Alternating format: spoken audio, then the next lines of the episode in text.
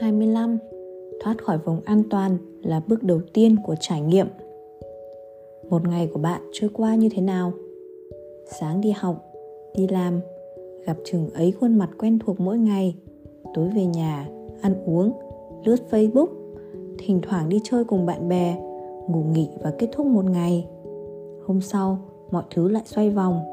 Có bao giờ bạn tự hỏi, cuộc đời chỉ có vậy thôi sao? Bây giờ chúng ta 20 tuổi, cuộc sống của ta ngày qua ngày sẽ tiếp tục như thế 60 năm nữa cho đến khi ta chết. Lần cuối cùng bạn làm điều gì đó lần đầu tiên là từ bao giờ? Cuộc sống của ta bây giờ phải chăng đã quá an toàn, không trải nghiệm, không va đập, không thử thách, không hào hứng như tuổi trẻ lẽ ra nó nên phải như thế. Chúng ta đang chết dần, chết mòn trong vòng tròn an toàn ở những năm tháng đẹp nhất của cuộc đời tôi muốn chia sẻ với các bạn một câu chuyện bên lề. Công trường cạnh nơi tôi làm việc, người ta có xích một chú chó với mục đích trông coi nguyên vật liệu. Công trường này nằm cạnh nhà xe công ty tôi. Mỗi ngày hàng trăm người ra vào liên tục. Thời gian đầu nhắc thấy bóng người, chú chó sủa váng lên. Dần già không ai quan tâm tới tiếng sủa của nó. Nó cũng quen thuộc với mọi người qua lại nên nó không buồn sủa nữa chỉ nằm dài nhìn đời bằng cặp mắt lờ đờ đến giờ tôi không chắc nó có còn khả năng trông coi nguyên vật liệu khỏi việc bị mất trộm. Mỗi chúng ta không ai có sợi xích hữu hình nào trói buộc như chú chó kia. Nhưng luôn tự xích mình bằng một sợi xích vô hình. Chúng ta tự đánh mất bản lĩnh đam mê khả năng của bản thân vì những thói quen đời thường và một vỏ bọc nhàm chán. Oprah Winfrey nữ hoàng truyền hình của ngành giải trí Mỹ, từng nói Tôi đã luôn biết rằng mình là một ngôi sao lớn, chờ thời. Tại sao bạn không nghĩ rằng chính bạn cũng là một ngôi sao chờ ngày tỏa sáng? Hãy thoát ra khỏi vùng tròn an toàn, vượt qua giới hạn của bản thân, bước ra khỏi bốn bức tường quen thuộc, đi du lịch, gặp gỡ những người mới, tìm hiểu những nền văn hóa mới, đi đến và ngắm nhìn những cảnh quan kỳ vĩ, đẹp đẽ trên thế giới đọc sách đều đặn và chăm sóc sức khỏe nhiều hơn. Thế giới có gần 200 quốc gia, bao nhiêu điều mới mẻ chờ ta khám phá. Cả cuộc đời, mỗi năm đi một nước cũng là chưa đủ. Hãy tin vào chính mình, trân trọng sự khác biệt, nuôi dưỡng niềm tin vào chính mình. Hãy âm thầm rèn luyện, tìm kiếm đam mê, theo đuổi con đường của riêng mình. Rồi một lúc nào đó, bạn sẽ thấy mình đang sống đúng như cái cách mà bạn từng mơ ước ta chỉ có 70, 80 năm cuộc đời để sống. Hãy sống sao cho trọn vẹn, để không sống hoài, sống phí những năm tháng thanh xuân tươi đẹp này. 26. Xác định sở thích và đam mê Chúng ta thường quan niệm đam mê và sở thích là một. Thực ra, nó là hai phạm trù khác nhau, nhưng có nhiều điểm tương đồng. Vậy, rốt cuộc, đam mê là gì? sở thích là chi theo từ điển oxford, đam mê, passion là a very strong feeling of love, heart anger enthusiasm. Tạm hiểu là một cảm xúc mạnh mẽ của tình yêu, hận thù, tức giận, sự nhiệt tình. Sở thích, hobby là an activity that you do pleasure when you are not working. Có nghĩa là một hoạt động bạn làm để vui vẻ thoải mái khi rảnh rỗi. Đam mê và sở thích cùng tồn tại trong mỗi con người, nhưng điểm khác biệt lớn nhất là gì? Hầu như ai cũng có nhiều sở thích. Chúng ta dễ dàng nhận ra sở thích của mình nhờ những khoái cảm do nó mang lại. Những sở thích này có thể xuất hiện và biến mất trong một khoảng thời gian nào đấy.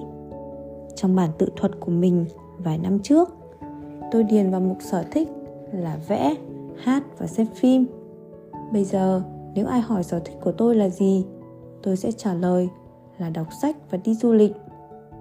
Còn đam mê thì chỉ có một hoặc không. Niềm đam mê có thể được hình thành từ một sở thích. Đam mê sẽ tồn tại lâu dài, có thể đến hết đời. Đam mê cứu giúp người bệnh, khiến người ta trở thành bác sĩ và gắn bó với công việc suốt đời.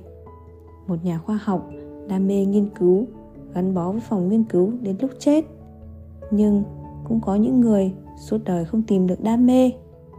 Nhiều người vẽ nên hình tượng đam mê của chính mình. Nhưng khi dấn thân vào cái đam mê mới biết mình chẳng hứng thú gì với nó. Ngược lại, có những việc tưởng chừng không hứng thú, nhưng thực ra đó lại là chính là đam mê bất tận. Chẳng hạn, nhiều người tưởng đam mê của mình là đi du lịch vòng quanh thế giới, nhưng đến khi đi rồi thì mới thấy du lịch chỉ là sở thích nho nhỏ, chứ không phải đam mê sở thích ở một mức độ nào đó thì chưa thể gọi là đam mê. Và đến một lúc nào đó, mỗi chúng ta đều có cơ hội tìm thấy được niềm đam mê của chính mình. Thế nhưng, đôi khi những sở thích cũng chẳng thể đưa cho bạn một câu trả lời chính xác cho câu hỏi, đam mê của mình ở đâu? Thì cũng chẳng sao. Hãy cứ đi từng bước. Hãy bắt đầu bằng sở thích đơn giản và đừng băn khoăn nó sẽ dẫn đến cái gì. Vì điều quan trọng nhất là khám phá những khả năng tiềm ẩn bên trong bản thân thì bạn đã làm rất tốt. Nếu có sở thích hãy tận hưởng niềm vui do nó mang lại. Nếu tìm thấy được đam mê hãy cố gắng nuôi dưỡng nó. Biết đâu một ngày nào đấy nó sẽ cứu sống chính bạn.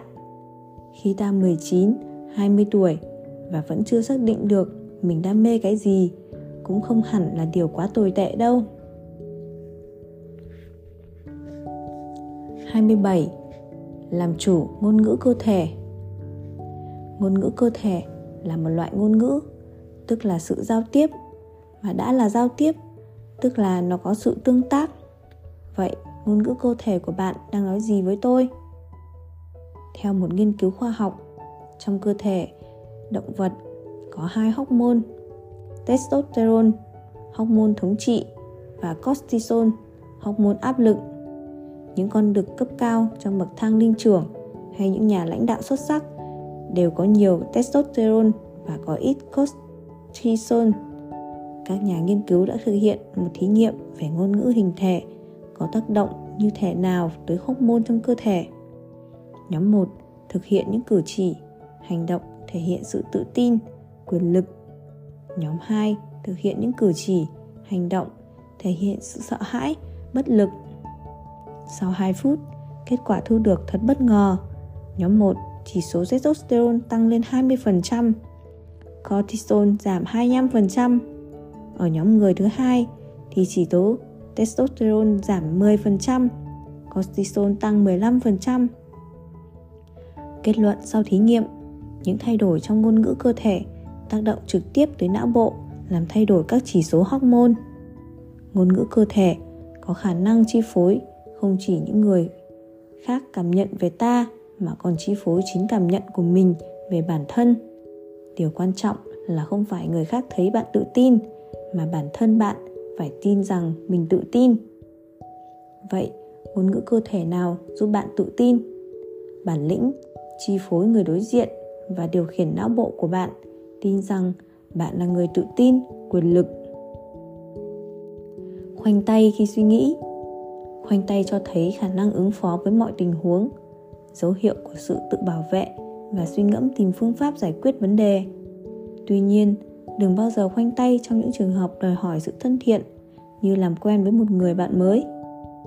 Đứng thẳng đứng thẳng là vóc dáng của một người tự tin và tràn đầy năng lượng, cho dù ở bất cứ tình huống nào.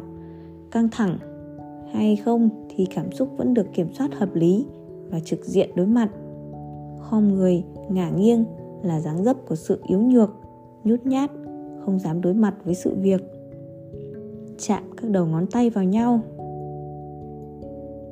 Oprah Winfrey và Donald Trump thường chạm các đầu ngón tay vào nhau khi nói chuyện. Hành động này nói lên sự tín nhiệm, thông minh và quyền lực. Giữ cằm giữ cầm có nghĩa là trong đầu luôn lập trình sẵn các câu trả lời và giải pháp thực hiện những người thành công như Hillary Clinton, Steve Jobs thường hay giữ cằm của mình. Đó là hình thức tư duy sâu sắc trong suy nghĩ. Giang rộng tay khi nói, hành động tạo sự bành trướng này ngay lập tức sẽ cho ta cảm thấy sự quyền lực. Những người yếu thế đang lo lắng điều gì thường có xu hướng co người lại bó gối tự bọc lấy bản thân rất nhiều các nhà tuyển dụng dựa vào ngôn ngữ cơ thể của bạn để đánh giá và đưa nó trở thành một trong những lý do có quyết định tuyển dụng bạn hay không. Hãy chú ý và thay đổi.